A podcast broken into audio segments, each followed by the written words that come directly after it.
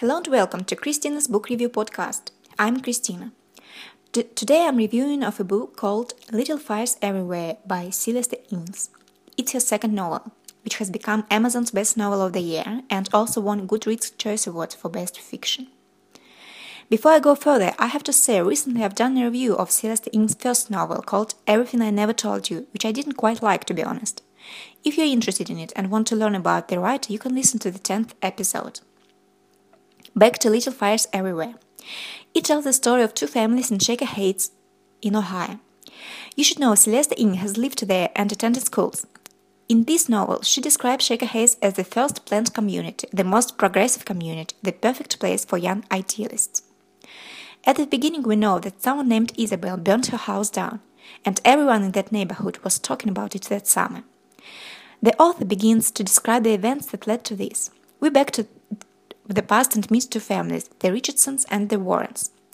They are completely different, starting with income and way of life and ending with principles and values. Let's talk about each family in more detail. The Richardsons are an upper middle class family living in a big house in Shaker Heights and consisting of six members two grown ups, a mother named Elena, who is a reporter writing for the local magazine, and a father who is a lawyer and four children, one of whom is, is Isabel, the youngest. Everyone calls her Izzy, and she is considered the black sheep of the family. And she is the one who burned her parents' house down. The rest are Lexi, Trip, and Moody. Another family are the Warrens, a single mother named Mia, who is a photographer, and her teenage daughter named Pearl. They moved, uh, they moved to Shaker Heights and rented an apartment from the Richardsons. As I said earlier, they are completely different, particularly in the way how they raise their children. To the Richardson family, the Warrens are quite the oddity. They can't understand, especially Elena, how someone can lead this kind of life spontaneous, unplanned actions, life without rules.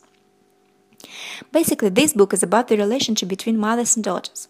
When I was reading the novel, I felt I had more in common with the Warrens than with the Richardsons. Probably because I can get them as I had the same relationship with my mother as me and Pearl have. On top of that, we are moving quite a lot as are as they are and never settle.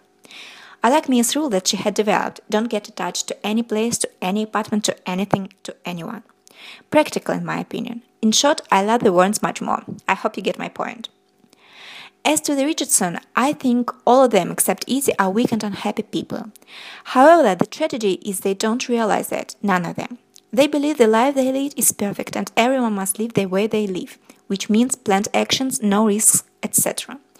And when and when two women, Elena and Mia, come across, they feel they won't get on because they think and act differently. And I was once again convinced you can't change people's minds, or at least try to accept their way of living. It's just impossible, like Mission Impossible. I have to say, Little Fires Everywhere is beautifully and eloquently written. The thing I liked most was the narration, which held my attention all the way through.